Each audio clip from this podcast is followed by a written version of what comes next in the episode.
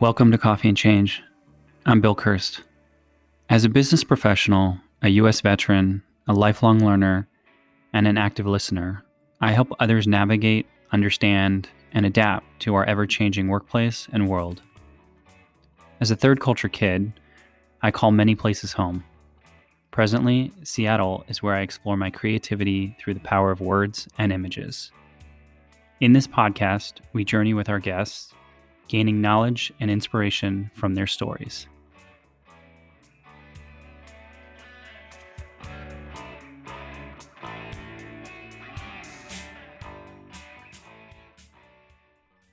One of the most enjoyable and rewarding aspects of hosting and running a podcast is when a guest you've just interviewed feels seen, heard, and believed. And it is from that place of belonging that he or she so enthusiastically says, "Oh, you know who you have to have on your show?" And another bridge is built to another human I wouldn't have met otherwise. Well, this past week, I got to meet one of those incredible humans. Some of you may remember episode ninety-eight featuring David Watson, who spoke into existence his vision of the unvoiced man. And I look forward to continuing to support the evolution of that dream for David and others. But for now, I get to bring to you, the listeners, the incredible stories of the human that David brought to me.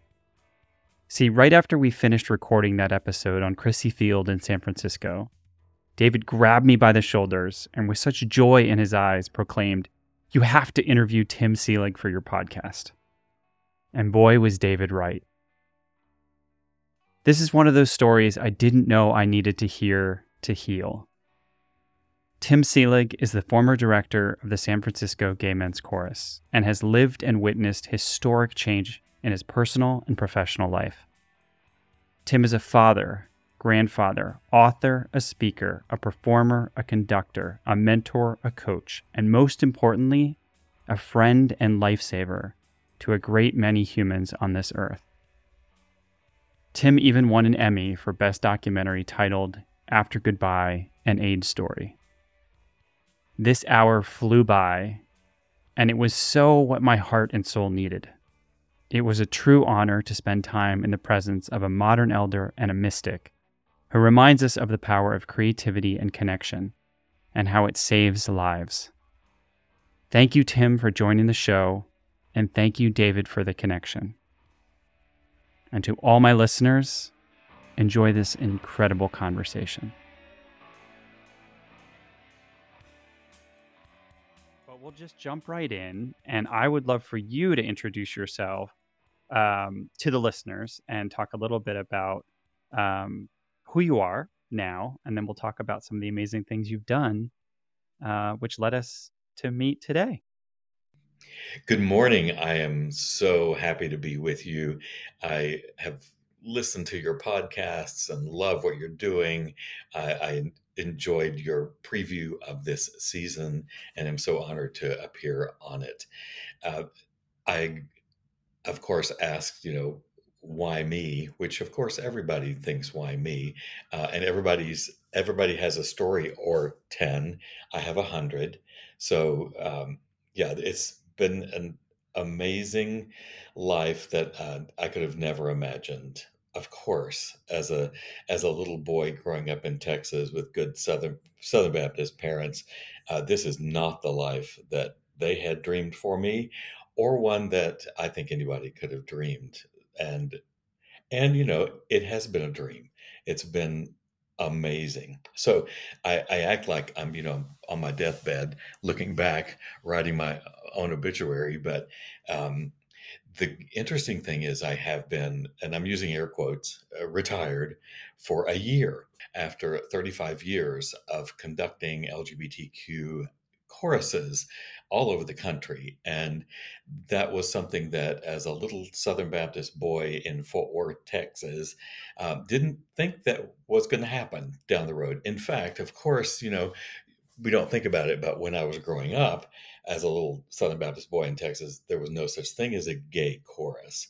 And, um, we didn't even use the word gay. So not only did they not dream it, there was no such thing. And those um, years were so rich. I entered, uh, I came out at the age of thirty-five, which I'm sure we'll get into a little more.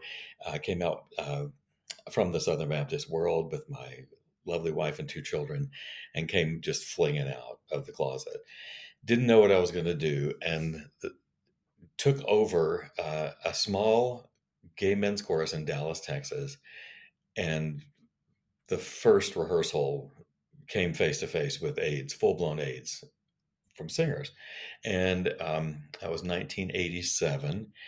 So looking back over the thirty-five years, you know, I conducted a gay men's chorus through two pandemics, not one, but two. And as uh, all of your listeners who um, may be um, L G B T Q, um, remember the, the older ones, those of us who've been around for a while, the P T S D of COVID as relates to the AIDS pandemic. And um, yeah, doing that, doing two of those was also more than anybody bar- bargained for. Yeah. I mean, I appreciate you starting us there, because one of the things I saw that you had posted was a picture or a video that, that showcased the number of chorus members, and a number of them were all in the same color shirt. And there were just three, I believe, that were in a white shirt. Can you talk about what that yeah. juxtaposition was and how that played out on stage and the okay. message it shared with people? The that first one, I believe, was taken, that first photo was taken in nineteen ninety-one, and the chorus had lost about one hundred members, and they had one hundred three members singing in the chorus. So they actually were wearing uh, tuxedos. They turned backwards. So one hundred of them turned backwards, and three were left with their white shirts facing forward. And what it depicted was that one hundred singers had died, and the number facing here are those the, who had survived. Of course, there were one hundred living singers in the chorus. So um, thirty years later, maybe in nineteen, uh, in twenty nineteen, we reenacted that. And by this time, the chorus had three hundred singers in the chorus. And so we reenact, reenacted it. And again, there were three people turned forward, uh, maybe four, because we the, the chorus had by that time lost uh, almost three hundred singers to H I V and AIDS. So yeah, thirty years later. And of course, you know, I've also lived, I am H I V positive, and I say that at every turn, because uh, it's so important that people still hear the fact that there are people out here still living with H I V. And because we we look healthy now, you can't tell. We don't have the telltale signs that we had through the eighties and the nineties. No one would know. And so uh, we are we are the, the disappearing uh, many, not few, but many who still have H I V and still live with it. It's unbelievable, having gone through Um, the very, the pinnacle of the AIDS pandemic and conducting a gay men's chorus during that time, uh, that we're here. And I'm so grateful that I'm able to manage my H I V like, like you or anyone manages any other kind of disease. Um, we, uh, we talk a lot about, um, you know, survivor syndrome, or why, why did I make it? Um, and it, it adds responsibility. Certainly, I think most most people my age who did survive feel a, a responsibility to make up a little lost time and make up for those who are not here. Yeah, the the sense of responsibility, I, it, I mean, it weighs so heavy um, on me and many in the gay community, because, you know, I think about the films like How to Survive a Plague. Um, and I remember the first time I watched that, and it was a life-changing experience to watch that, because most of it was documentary footage that had been strung together. And there are these episodes and epics of our history that oftentimes, I don't want to say they go forgotten, but like the narrative changes over time and people think, oh, we're done with that. And case in point, you have lived and survived and conducted and guided people through two pandemics. I remember talking with some of the members of your chorus previously you know, during the pandemic, and they said they were having post-traumatic stress every single day as they watched the numbers go up on T V, go up on T V, and go up on T V. And it was bringing them back to a place where they were not only living in fear for themselves, but in fear for all the people they cared and loved about, and and wondering that you might just get that call the next day and say, that person passed, that person passed, that person passed. And so it's a very lived experience for a lot of families. It is. Um, and, and, you know, now it seems that what, here we are in twenty twenty-three, and, and at times I sometimes want to stop people and say, have you forgotten? Like, this wasn't that long ago. And it's still right. happening in some cases for to people that are getting, you know, the numbers yeah. are now going up again in the fall. Um, but I, but I remember so vividly being affected by that documentary, and then wanting to go back and talk to the sort of the, the wise elders of my community, and realizing many of them are not there, Tim. Correct. Yeah. Well, I don't know that anyone's ever put, you know, sort of a percentage to it of, you know, take the seventy year olds, which I now am, and look back and say, what percentage of that generation right. was lost? And, uh, oh, it's at least half, at least half of my generation were lost during that time. There were many times that we thought we wouldn't have a choir. Literally, we wouldn't have a choir. So many people in the chorus were sick, and the trajectory was going downward. It was, there was no light at the end of the tunnel. One of the things that um, the P T S D of, of COVID that was completely different is all of a sudden the whole world is paying attention, and they managed to get a vaccine in less than a year. And here we are, uh, forty years later, and there's no vaccine for right. H I V. Um, I understand it's unique and takes a lot of trouble, but boy, oh boy, when it was just the gays, and I use air quotes again, when it was just the gays, obviously the government ignored it for a long yeah, time. Yeah, and, and I think that's why it's important that people go back and watch those episodes of history. And I think one of the other right. unexpected sort of entry points for people was music. And if I think about the the, the role that yep. the chorus and the communities played for so many, not only just a healing, but also an education, right? This this on-ramp to understand these histories that otherwise haven't been told because we've lost so many people. And so a question I right. have for you is, what was it like to be the, you know, the artistic director, the choral director, knowing that, you know, you used to be among three hundred voices, but over time, you now ha- literally have the ghosts of these people that, I mean, not only did you know them, you knew their voice, there was a resonance, a frequency, you felt that, that interplay, and all of a sudden, that's gone. What, how does that play out in your, your own body as a, as a director? Well, it kind of goes to, um, you know, what we believe about the afterlife. And, uh, you know, th- that is a very core and essential thing that we have to come to, I think we come to grips with, especially when we've been surrounded by death and lost so many friends at the age of thirty or the age of thirty-two. We're not, it wasn't losing friends who were seventy. It was losing friends who were so young. And, you know, I've dealt with the, the losses throughout the, my career and uh, life, but um, I've come to this um, conclusion, and most recently, and we can get into this, uh, I had two children, and um, when I came out, and um, my son uh, did not handle it well. They were seven and nine, and his mother made sure that he didn't handle it well. My daughter handled it beautifully. She loved her gay dad. She loved the gay choir. They dressed her. They fixed her hair. It was awesome.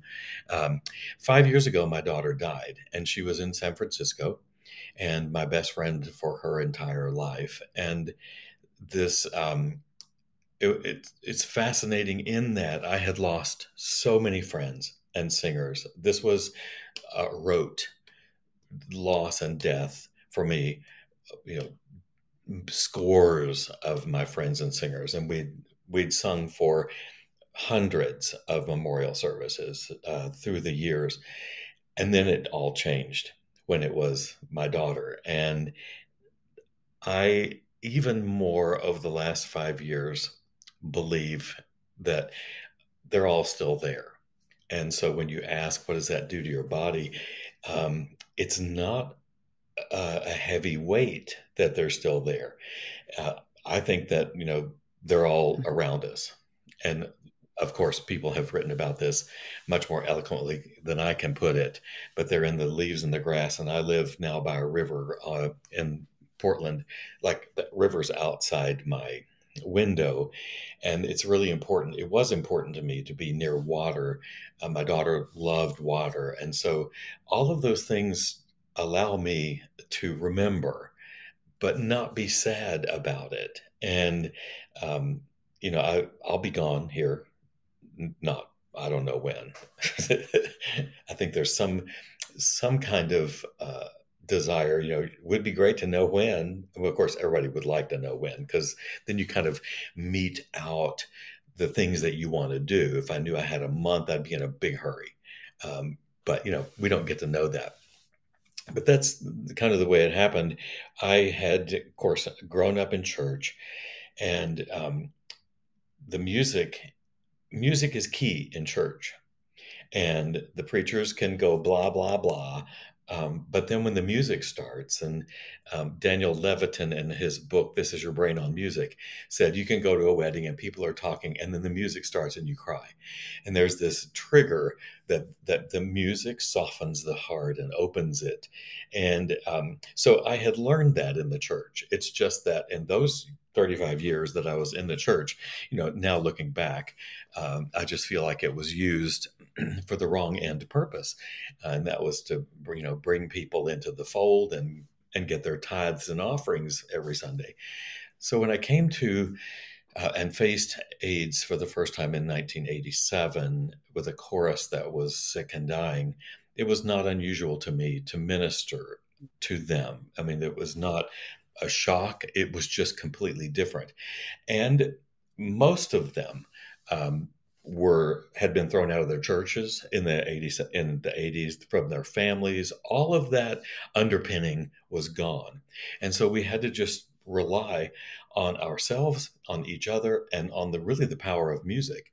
And, um, first thing up, uh, in nineteen ninety-one, so I'd been there four years, uh, my assistant conductor wrote a a piece and uh, a requiem based on the stages of grief as outlined by Elizabeth yeah. Kubler-Ross and written about by Peter McWilliams in a book, How to Survive the Loss of a Love.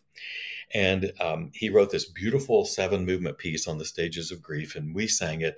And lo and behold, P B S shows up and says, we want to do a documentary on this.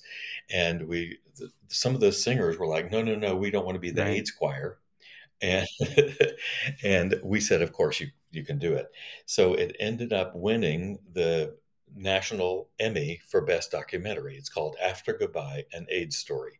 So immediately I was thrust into how does music fit with grief? And I narrate the the documentary, and I, it's funny. I was much younger and had much more of a Texas accent, and um but it's a, it's a beautiful piece. So immediately um, we, the music fit with the grief. And so we had then created this. And as it turns out, the composer, once P B S said they wanted to film this, came out as having full-blown AIDS, and we had no idea. And so he um, said, I've, this is actually, I wrote my own requiem. So P B S filmed for a year, and he died within that year, and they filmed the composer uh, on his deathbed, literally. So it's quite powerful, and it's been around um, obviously for all those years, and it's still it's still very, very powerful. So th- the use of music um, was just key to what was going on, and it has been. It set a precedent for my career that was then to follow. Um, And, and I can tell you more about that at, as you would like, but the right. commissioning of music uh, became something that was really important. New music, uh, basically for men's choruses, which we don't call men's choruses anymore. We call them T T B B choruses, which is tenor, tenor, bass, bass, mm-hmm. um, because we have women and and trans singers, and so mm-hmm. uh, there's it's we all grew up with women's choruses and men's choruses, and now we don't use those terms anymore. Right. That's a whole nother podcast. Well, yeah, for sure. Um, and and I'm also curious. Um, You know, I don't have children of my own, but I come from a very large family. My my husband comes from a very large family as well. And we've gone through the loss of, of young people. And when when things are out of order, right, as a parent, you know, you losing a child, from from what I understand and people say, there's there's really nothing that, that matches that level of heartbreak um, that you that you live with every day. So I'm I'm curious. How how are you? How has it been for you? Um, have you have you met with other parents who have who have lost children as well? Because I know that there's this very communal healing that happens, um, as I understand it, with with people who have lost children. The right off the bat, I was um, with Kaiser Permanente, and uh, so I immediately sought counseling and therapy, and they're strong believers for a lot of reasons, but they're strong believers in group therapy. And so I have uh, met with some groups. I've been not a part of the sober community, but in the middle of it for these thirty-five years. Um, obviously, the sober community is very near and dear to the L G B T Q community. There's a lot of crossover. So I understand the the concept, and I understand the amazing results of meeting in a group and telling your story. I uh, am able to tell my story a lot. uh, I get to, to um, so it's not like I'm holding this in. Obviously, mm-hmm. I told you within the first seven minutes of this podcast, because it's a, such a part of me. Uh, so I've been in a lot of Um, individual therapy, a little bit of group therapy. Uh, so to your to your question, of course, I've talked with people who've lost children. Uh, it is it's a bit of a club because it's mm. it's rare, and um, you know what you said about uh, about it being one of the things you can't grasp. You just can't grasp the out of orderness of it. Um, Yeah, I I will never be over it. I think that's what most parents who le- lose a child simply say, I will never get over this. And um, it comes up all the time. And, you know, grief is that way. Grief is that surprise. Didn't know that was going to happen. And um, okay. so, yeah, there are a lot of tears. I'm grateful now to be quasi-retired, because I have time and uh, to work on myself and to look back. And uh, she had, she left me with a beautiful granddaughter in San Francisco, and uh, I get to see her often. And I have three other granddaughters. I have four granddaughters. And um, so, you know, she does live on in the granddaughter, and I, I get to see her, but um, boy, you lose a best friend and a child, and no, there's no getting over that. Yeah. No, I appreciate you. I appreciate you walking us through that, um, because it is, it is, um, I think it's something that more people carry than many people realize. Um, and, and it is a, it is a different kind of heartbreak from my understanding. So um, I appreciate you, you sharing that. Um, I, w- I would love to talk a little bit about, I think there was a performance that you directed that I attended years ago, and you can correct me. Obviously we didn't know each other then, but I want to f- rewind back to the day that DOMA was struck down. Um, yes. You remember this. Oh, so are you kidding? Yeah. Uh, if I, you know, if I were God, or if I were the king of the universe, I could not have planned this better. I mean, it was really just too much. um, I mean, how do you, you well, you can't plan this kind of thing. So yeah. um, when we, the chorus was coming up on its thirty-fifth anniversary. And for people that don't know, the San Francisco Gay Men's Chorus was the first gay chorus to put the G word or sexual orientation in its name in nineteen seventy-eight. And uh, the chorus then, the first performance of the chorus after four weeks was at Harvey Milk's memorial, at his candlelight memorial. And so the chorus never had a chance to meet Harvey Milk because the chorus formed, and four weeks later, Harvey Milk was assassinated. He did know that it was happening, um, but the timing obviously was terrible. But uh, so the chorus, because of that event, um, have been just connected with Harvey Milk since the very beginning. And um, so at thirty-five, we decided we would uh, commission a huge work, full orchestra chorus on the life of Harvey Milk, and called I Am Harvey Milk. And it was this huge production, and it was opening on Wednesday night, June, whatever that date was. That was the first performance. And lo and behold, the Supreme Court uh, made its ruling that morning. And I was at City Hall. We knew it was coming down. We didn't know what it was going to be, of course. And there were huge screens set up in City Hall, and it was insane. So the whole day was crazy. And that night, um, we had a lot of celebrities as well, gay, gay celebrities. Cleve Jones gave an introduction. Um, we had, um, oh, geez, now I'm I'm blanking. Um, the filmmakers from Milk were there. And um, so they all kind of spoke at the first, and the, it was electric. I mean, you know, people could walk out on stage and they didn't know who they were, and they didn't say a word. And it was like, oh, just because people walked. It was insane. And uh, the excitement of that moment. And then the curtain went up for I'm Harvey Milk. And like I said, you can't plan that. You can't. And, and, it, just, and it kept going, you know, through that whole weekend, because uh, mm-hmm. we did four more shows, and every every night or every show, more people would show up who'd come to town, come to San Francisco to celebrate. And yeah, I can't believe you were there. That's awesome. So I was there that first night, and let me tell you how my day was. So the beautiful thing about this, Tim, is that you and I were dancing in the same space that night. We didn't know each other then, but right. to your point around the electricity and the life-changing moments of what that was. I'm so glad I was there that, that night. You can't plan these things. And let me tell you what my my day was like that day.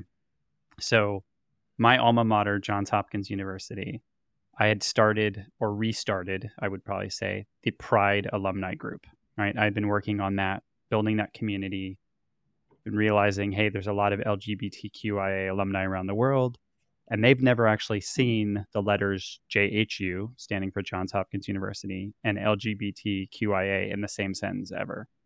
And so I started this, you know, community and had been working on it grassroots.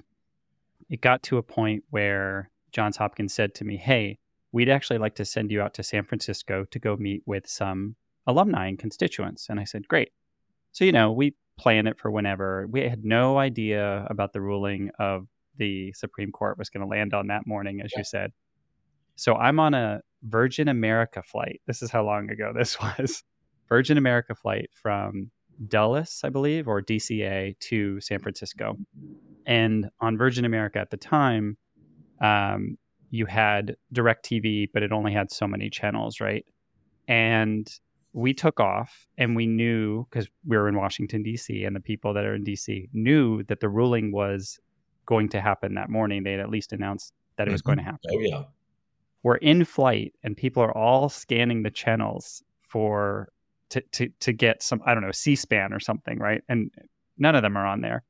So people on the plane asked the flight attendant to go up to the pilot to ask if he can call down to find out what the ruling was. What? Yes. So we are in midair, and he says, I'm going to get updates. And as we are getting ready to descend, he comes on and he says, uh, ladies and gentlemen, I just wanted to make an announcement that the Supreme Court just struck down the Defense of Marriage Act. And the entire plane erupted in applause. oh my God. I, I still have chills thinking yeah. about it, right? so so we land in San Francisco. People are just ecstatic. And off I go into the city to get ready to host my event later that, that day uh, in the Castro. And the whole city is abuzz, completely abuzz. And there was an, a spontaneous street party that broke out in the Castro. I met people. I hung out with people. We were celebrating. And I had a friend who uh, lived in San Francisco. She knew I was coming to visit. And she secretly got me tickets to the Harvey Milk show. Now, not knowing, again, she didn't know that this was going to happen on this day. So I have my event. We go to the Harvey Milk concert, have the incredible, as you said, you know, um, Cleve Jones and others were like there, and uh, it, you know, all those people were were celebrating. And then she said to me afterwards, "Hey, let's go to a bar and let's continue to celebrate." And I said, "Great," because everything is just ecstatic and electric, and and we walk in this bar, and she's like, "Isn't this great? History's made," and and um, I'm looking around to see where we can stand, and I see this profile of a very handsome man, and I'm like, whoa, who's that? And I that person turns around, and it's my husband. Well, my friend had secretly invited my husband what? to join, to come out. I didn't know he was even flying out, to join and surprise me oh, wow. that that evening. And, and again, none of us knew this was going to happen with the Supreme yeah. Court ruling. None of us knew. She just wanted him to be out there to support me, and she hadn't seen him in a while. So all of that happened on the same day. I, when you say you can't plan it, you absolutely cannot plan it. But long way to say that was an incredible day and evening for me. And thank you for making it so. Thank you. And your and your listeners can find that can find I'm Harvey Milk on Spotify, and you, it's spectacular music. The recording is amazing. It really, really is. And and I think back to, you know, even said nineteen seventy-eight, right, was when is when it was formed. I was born in seventy-eight. And I remember watching, you know, the film about Harvey Milk and walking by that first place, that office, right, right on the camera shop. Uh, yeah. yeah, thank you. Yeah, the camera shop on, in the Castro, and realizing that weekend um, how many intersections there were in terms of, you know, commonalities, and if people had been able to play out their life, right, how different the world would be. Not only those who were taken from us in, in, in Harvey Milk's case, but those that uh, that passed in, you know, as during the AIDS crisis. And and so it all kind of goes full circle back to that sense of of wisdom lost, but also us seizing, seizing the moments, right? Like living in these moments. And to me, music is always a part of that. Like I can't, I can't separate these moments that have changed my life without this, without a soundtrack. Right. Being involved in yeah, it. one hundred percent. We we all do that. We all do that through through life. And, and you know, if I had anything to say to, um, and I, I'm not even sure it needs to be said, but uh, anyone who's going through a, a, a rough patch or having a, a bad day, music will fix that. I mean, well, let me say this. That's naive. It doesn't fix your rough patch, but it will certainly help you get through it so much better. The nineteen seventy-eight thing, uh, for most people like you, I was born on in seventy-eight. That's hilarious. Um, but the the gay the gay movement, you know, came out of the Compton cafeteria riots in San Francisco, which I keep saying, hi, you know, we beat Stonewall by a couple of years, but um, and then Stonewall, and then from what I understand, because I was a good Southern Baptist boy, I I was not celebrating Pride, but you know, the whole thing was just um, exciting and party. And now, you know, we can be out ish and um, Twin Peaks, the bar in San Francisco, took the black paint off of its windows and all that wonderful stuff. And so the gay choral movement, which San Francisco began in seventy-eight, was party. Let's party. Let's sing and have fun. And then, you know, on the day in nineteen eighty-one, the the San Francisco Gay Men's Chorus left on a national tour. They went to nine cities in nineteen eighty-one. This is insane. It's um, it's hard to even imagine, but they were gone two weeks. They went to nine cities. And on the day they left, the San Francisco Chronicle full page, gay choir goes into the, you know, takes the nation. And in the corner In the bottom corner is a little article that says New York Times has identified forty-one men who have a mysterious cancer. So mm-hmm. the subtext was this whole page about the chorus going on tour, but there is this mysterious cancer. And, you know, it wasn't long until that article took many more full pages than mm-hmm. than the chorus. So the, the gay choral movement uh, sobered up really fast. It was no longer a party mm-hmm. at all, and uh, became healers and singing at memorial services and taking care of each other and ta- doing. And so we grew up, we matured. And then when, uh, you know, after the cocktail, and then finally uh, when H I V was manageable and there were no longer full-blown AIDS, we don't have that really anymore. Then the gay choral movement was like, okay, what do we do now? Mm-hmm. We've partied, and then we've done the complete opposite of taking care. And that's when we turned to social justice uh, mm-hmm. and leading the fight all across the country. And I'm really proud of, there are, for, for your listeners, there are two hundred gay and lesbian choruses in North America. And I was just in Tijuana for the inaugural concert of the Tijuana Gay Men's Chorus. Wow. Yes. Wow. I went to, um, I was lucky enough to go to Taiwan for the Southeast Asia Gay Choral Convention. And when you, when you're in an audience and they say, and now uh, next up is the lesbian chorus from Seoul, you go, what? Say, say what? I mean, it's so wonderful. Um, and the gay choral movement has, you know, sort of been at the forefront. It's a, it's a thing that people can understand, people outside of our community. They understand choir and singing. Mm-hmm. And so, you know, what, Seoul, Korea has a lesbian choir? Sure, yeah, they do. It's um, so that's been really exciting. And I, I get to still be a part of the big Uh, gay choral movement, even though I don't have my own chorus anymore. Right. Yeah. Well, the, you know, when you've been around the world and you've sung to the world and you've directed people whose voices have, you know, helped, it, it's almost like you have um, an imprint everywhere, I imagine. Um, and you get to call a lot of places home. You know, it's interesting. You mentioned the, you know, many, many choruses around the country. I have obviously a lot of friends from the D C chorus that oh, still yeah. sing in the D C chorus, and um, went to many of their performances. Uh, as a veteran, I remember how powerful it was to experience the fall of, you know, Don't Ask, Don't Tell, and celebrating that through the Gay Men's Chorus as well. And that intersection was really powerful for me. And a few of those veterans and choral members used to say to me, you know, Bill, um, if you ever have the opportunity to go to one of these conventions or conferences where all the chorals come together, right, and they compete and they sing, and they, they said you should, because it's like a reality show inside itself. And so I'm curious from your standpoint, what were those like? Because I've heard the stories. Well, I'm having a conversation with the, the the heads of the D C chorus today at noon. Okay. Um, they're my dear friends. Um, So the Gala Choral Festival, the, the movement, obviously Gay Men's Chorus San Francisco started in seventy-eight, and, and quickly it moved, and others began uh, starting choruses.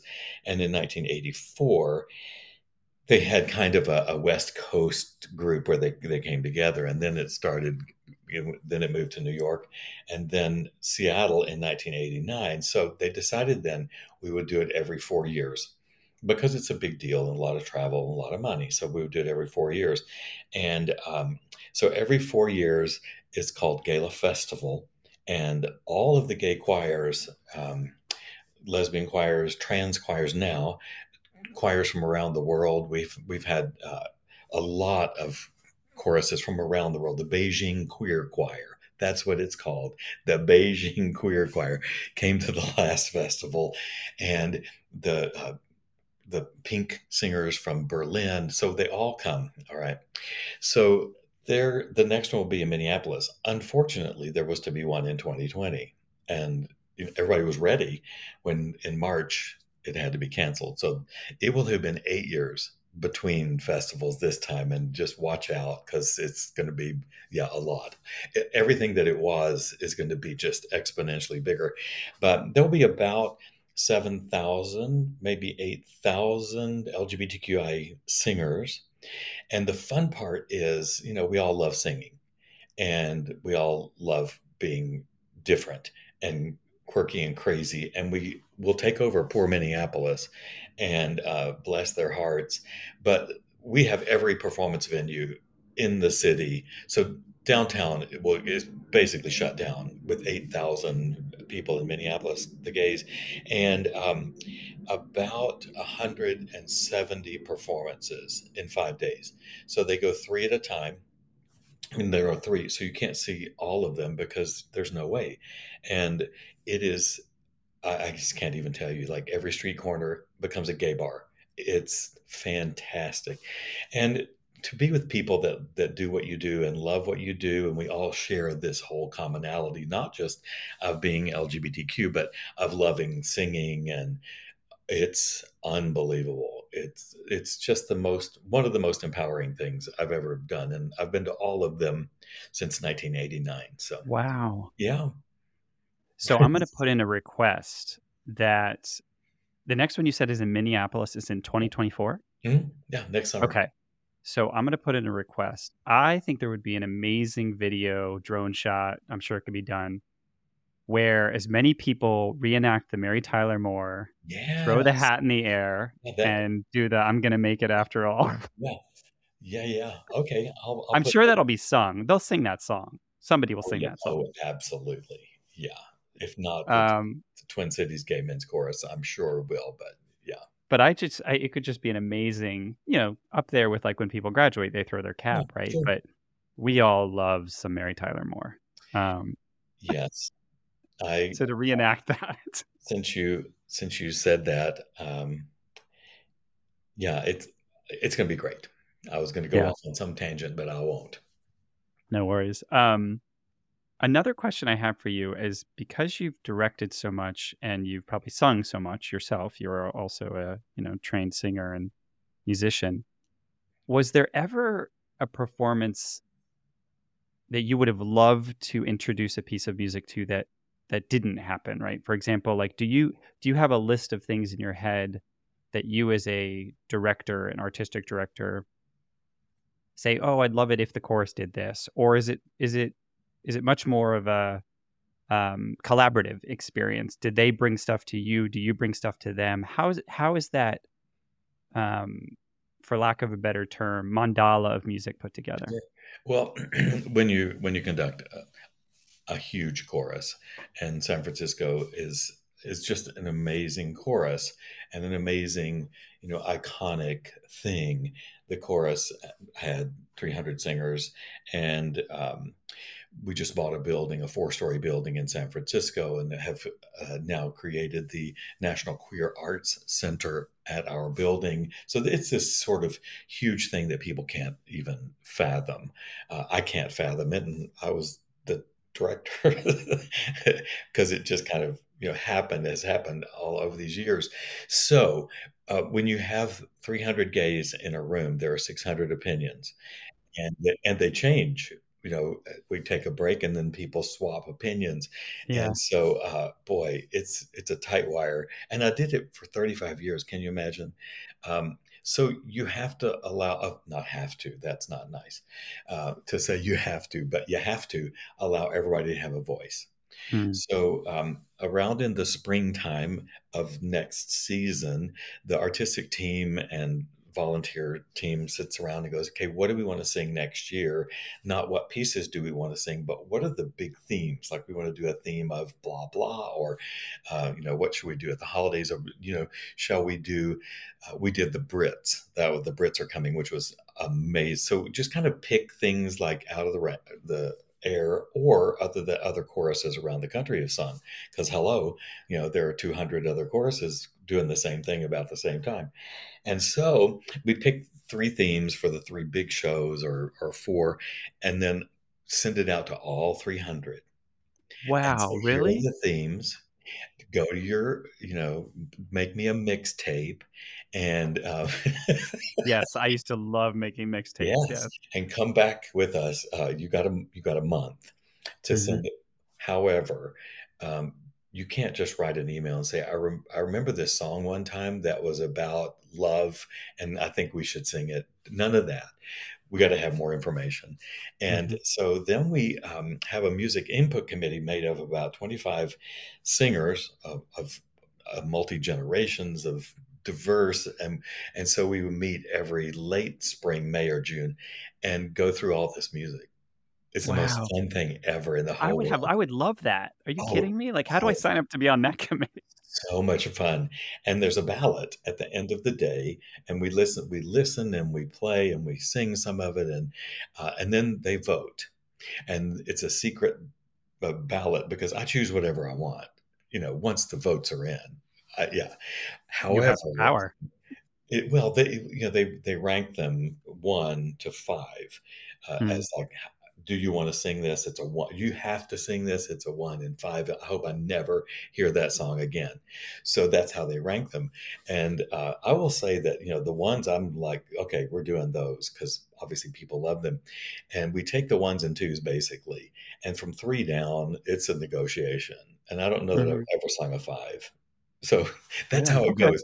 So yeah, yeah it's uh, fascinating. People have no idea. But at the very outset, everybody gets to have their, their words, uh, you know, I, all the time, especially now that I'm retired, hear, hear things. And I'm like, oh, I wish I had a choir. I want to sing mm-hmm. that.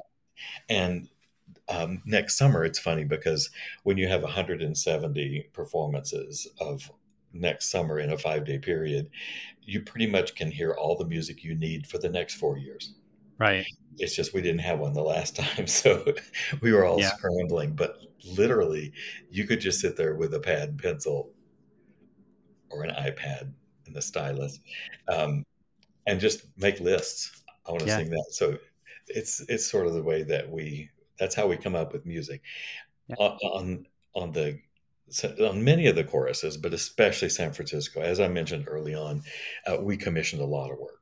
Uh, yeah. From amazing composers. The I'm Harvey Milk was, was a huge one. That was Andrew Lipa, the Broadway composer who wrote Addams Family and Wild Party.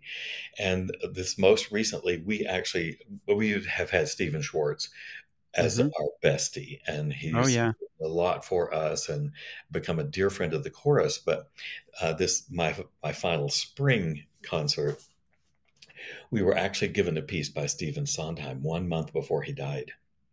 So uh, wow. a year bef- uh, about a year before he died, uh, Andrew Lipa and Stephen Schwartz, of course, called Schw- uh, Stephen Sondheim and said, would you write something for the San Francisco Gay Men's Chorus? And he said, I would, but I'm not writing anymore. It's like, no, I'm just not. I don't have to. Duh, he didn't.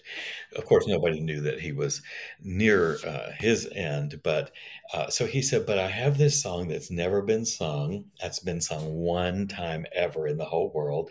And I would give that, give it to the Gay Men's Chorus for them to turn into, uh, like we had it orchestrated, turn into a, a T T B B, as we say, a male Uh, not it's not a male chorus, into a T T B B chorus. It's hard because people don't understand T T B B, tenor, tenor, bass, bass. Mm-hmm. Uh, it's uh, a difficult uh, transition that we have going on. Uh, we certainly have, just to throw this little grenade out, um, it's the San Francisco Gay Men's Chorus. Mm-hmm. But we have, we now anyone, it's open to anyone. It's open to cisgender right. women. Cisgender mm-hmm. women to trans. So, you know, of course, it begs the, will you change the name? And right. that's all going to be, you know, I'm so glad I was not part of, we were, I was part of the discussion because people right. were talking about what do we do about that. Anyway, um, we were, we were talking about the fact that Stephen Sondheim, air quotes, wrote a piece, but we were the, we gave a world premiere of a Stephen Sondheim piece three months after he died. Wow. Yeah. Wow. Yeah. Well, you know, it's interesting when you talk about Stephen Schwartz and, you know, obviously we all have our own soundtracks that we point back to. Um, and for me, uh, you know, a dear friend of mine years ago, um, I was over at his house. He gave me a C D. He said, I want you to play this in your car. And then I want you to call me right afterwards. And the C D was the soundtrack to Wicked. Of course. And um, I didn't know what it was. And yeah. I put it in, and um, he told me specifically to, to play the song For Good. Of and course. I made it one exit down the freeway, pulled into a, a rest stop, called him up and crying and said, I hate you and I love you. Yeah. Um, and that that soundtrack in itself, um, and I didn't see I didn't see the show for another uh, maybe ten years, because the soundtrack was my soundtrack of my coming out. Like it it yeah. had all the words that I couldn't say in the world, um, as a military officer, and certainly as one of six kids raised Irish Roman Catholic, right? Like yeah. um, not quite the Southern Baptist, but you know, we're in the running. Same guilt. Um, Same guilt, same shame. Mm-hmm. Uh, and that was such a paramount soundtrack for me. Um, and so years later, you know, to be able to take uh, the next generation, nieces, nephews, friends of family, to go see Wicked uh, remains a very emotional experience for me in, in so many ways. Um, and I'm grateful. I'm grateful that, you yeah. know, when we think about choral movements and musicals and the collection of voices, this is how we heal. This is how yeah. we get through um, the pain. Okay, now I'm going to blow your mind. At Harvey Milk's memorial or candlelight vigil, I should, that's candlelight vigil, the gay, the Gay Men's Chorus was down front. Diane Feinstein knew there was a Gay Men's Chorus. She invited them down, said, you all have to sing. They knew one song. They sang it. Holly Near, who is a sort of a Joan Baez uh, singer-songwriter, was on her way, and a, a, a huge uh, singer-songwriter in that, those days. On her way, she wrote a song on a napkin. She turns around, she teaches it to the Gay Men's Chorus, and turns around and sings it for the ten thousand people at the Candlelight Vigil. And it's called Singing for Our Lives. We are a gentle, angry people. It's would kill you. Holly Near ran into Stephen Schwartz on a vacation in Hawaii, and she was reading this book. What's the book that Wicked came from? It was the book that Wicked came from. Oh, yeah, the the Gregory Maguire book. Yeah. Yes. And um, Stephen Schwartz says, what are you reading? She goes, I'm just about to finish it. You want to read it? And she hands him the book to Stephen Schwartz.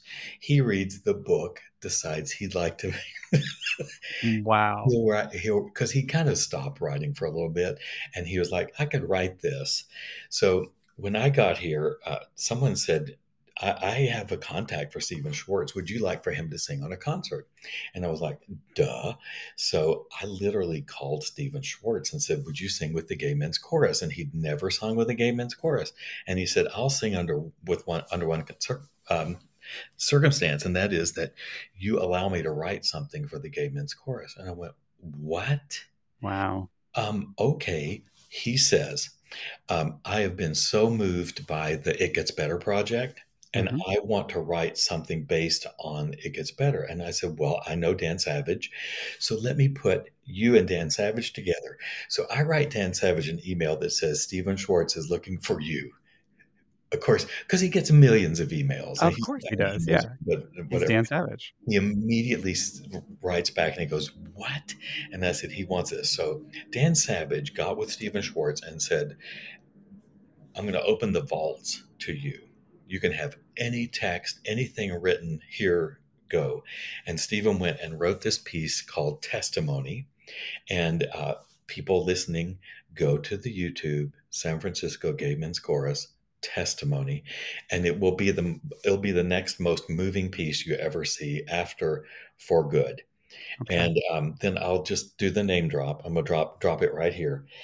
It was enormous and enormous in Stephen's life because he'd never written any, he's written a lot of stuff that's kind of gay, like most everything he's written, but he'd never written anything about, this is about teen suicide and it's about coping. And the final lines are as powerful as For Good. I can't wait till you watch the end of Testimony. Wow. You're gonna, you're just going to die. It's so beautiful. I'll tell you what, there's in a minute. So he was so moved by it that I'm sitting in a in an airport bar the night of the Tonys, and I was just sick about missing the Tonys because I thought I was going to be on a flight. And I start getting texts, Stephen Schwartz just thanked you on the Tonys. And I'm what? Like, shut up, shut up, you people, stop pranking me.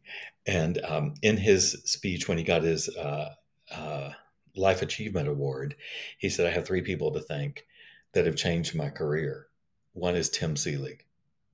Wow. No way. Well, so, oh, I have it. I can prove it. I've got the clip. Um, it was a moment for Stephen when he became an activist, an L G B T Q activist, yeah. and had not been prior to that at all. And this whole thing, I don't know why he thanked me. He could have thanked Dan Savage or And it just happened that he thanked me because I was that little conduit. Mm-hmm. So a year ago, I retired and um, from the San Francisco Gay Men's Chorus, and we had our huge gala in the spring. And surprise, um, that it was really a, a appreciate Tim Seelig evening uh, at the Fairmont Hotel. It was beautiful. And surprise, a small group from the chorus had learned For Good. I didn't know they'd learned it. And guess who walks out and plays for them? Who accompanied them? No, he did not. He did. Oh. Yes, he did. Stephen Schwartz accompanied the, to say to me. Oh my word! I would have, good... I would have lost it. I would have been on the floor. Like okay, he would have had to just. The truth yeah. is I lost it, and my two two of my granddaughters were there, and they came oh. and sat in my lap while I wept. Yeah. So there you go. There's I said I'm gonna blow your mind from Holly Near all the way. My mind is blown. That is that is amazing. Um, I can't wait to go back, find all these clips and share them yeah. with people, because this is this is pretty incredible. You've just given me like chills seven times over that whole Good. story. Good. um I know we're almost at time, so I wanted to bring it back to Texas, actually, um, back to near Fort Worth. Do you um, have to? Just well, kidding. I no, mean, just... so I, I actually lived in Texas when I was a kid for about seven years, um, but that's not what I wanted to bring it back to. I want to bring it back to that area because one of my favorite singers of all time uh, recently came out within the past five years. His name is Tevin Campbell. He's from Waxahachie, Texas. Um, wow. Waxahachie. Excuse me. Waxahachie. Please. I have no idea why it would be Waxahachie, but. I stand corrected. Waxahachie, Texas. I always said Waxy, but here you go. I'm, I'm yeah. being I'm being corrected by a, a native. Uh-huh. Um, I've always been curious how powerful it would be to have Tevin Campbell sing alongside one of the gay men's chorus in the United States. I'm just putting that out there. No, we're just going to let that be. We're just going to let that be. And if that happens, I would die to see that. It can happen. Mm-hmm. Yeah, yeah, yeah. What? I don't even know. I do not know who it is. What style of music is it? So he he started off, he was a child star in the early nineties, um, and it would be R and B soul. Um, you would definitely, I'll send you a couple of links okay, after this. Cool. You'll definitely recognize... Um, if you know the song, Can We Talk? Oh, yeah. Um, yeah. So he yeah. sang Can We Talk? Yeah. He was also uh, one of the singers of the ninety-two Olympics, if I'm doing that right. Yes. He sang a song called One Song, which was on his debut album, and it was featured in the ninety-two Olympics as well. Wow. Um, anyway, he's had a he's had a really interesting career, but you'll appreciate this. My first C D I ever bought was Tevin Campbell's uh, debut album, um, only because the cassette tape I had had been put through the Walkman so many times that you couldn't tell what the tape was, right? All of the text had worn off it. Nice. Um, and he has remained my favorite singer of all time uh, for years and years. He also starred in the Broadway version of, or the the uh, redo of Hairspray. So, he, so he was he was um, recently in, in that as well. We can get him singing with the gay chorus. That would be amazing. We're just we going to manifest that. We can do that. Um, sure. So yeah, so full circle back to Texas. Tevin Campbell, Waxahachie, Texas. Waxahachie. Did you ever say Waxahachie to him? I've never said that to him. No, I've oh, never talked just, to him. I've never met him. He was just too kind to correct you. I'm not. No, well, I mean, I never had the opportunity to, but maybe I will. We have, we have M E X I A, Mejia. Mm-hmm. Yeah. I mean, we have a lot. Well, yeah, we have a lot of Texana that, you know, you would never know how to pronounce it. But right now, you know, Waxahachie. Now I know Waxahachie. I've been pronouncing it wrong all these years since was, since nineteen ninety-one. Hey, you, we can always learn. Um, this was an amazing conversation. I, I David was right when he knew we were going to hit it off. Oh, good. Yes, he was right for sure. Thank you so much. And if I ever get the opportunity, I mean, I'm only up in Seattle. You're down in Portland, so um, it would be great to meet. Yeah, it'd be great. Um, there's and I, and there's so many people that you probably know in the D C chorus that I know, and so the worlds are uh, pretty small. But thank you so much for sharing. You're so welcome. And bringing a lot of laughter and emotion and the holding of grief and Good. Helping people heal. I really appreciate Thanks. It. Thanks so much. Yeah, you bet.